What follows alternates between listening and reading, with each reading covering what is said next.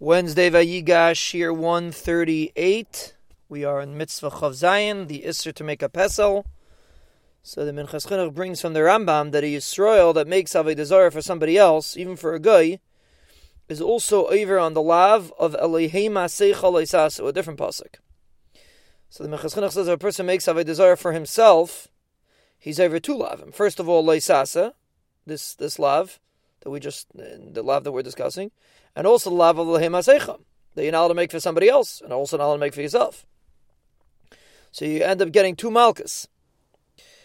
And the, even though he says there, the chinuch doesn't say anything about two malchus, he says, but the chinuch was saying on what he wrote in a different lav. But really, you end up getting two malchus.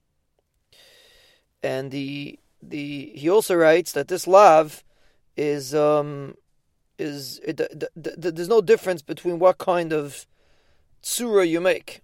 He quotes a Gemara in Rosh Hashanah, even if a person makes a tiny worm, and he does it al menas to serve it, or it's al menas to be served, to, someone's going to serve it, it's uh, you're over the lav. So it doesn't make a difference if a person makes a huge avodah or a tiny avodah The um, the uh, the smallest thing that a person makes, which is meant for avodah which is meant to be served, even if you don't actually serve it. The fact that you're making it to be served is you're over on this lav.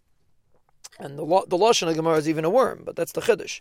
Even the smallest thing that's made to be served, you're over the lav of leisas al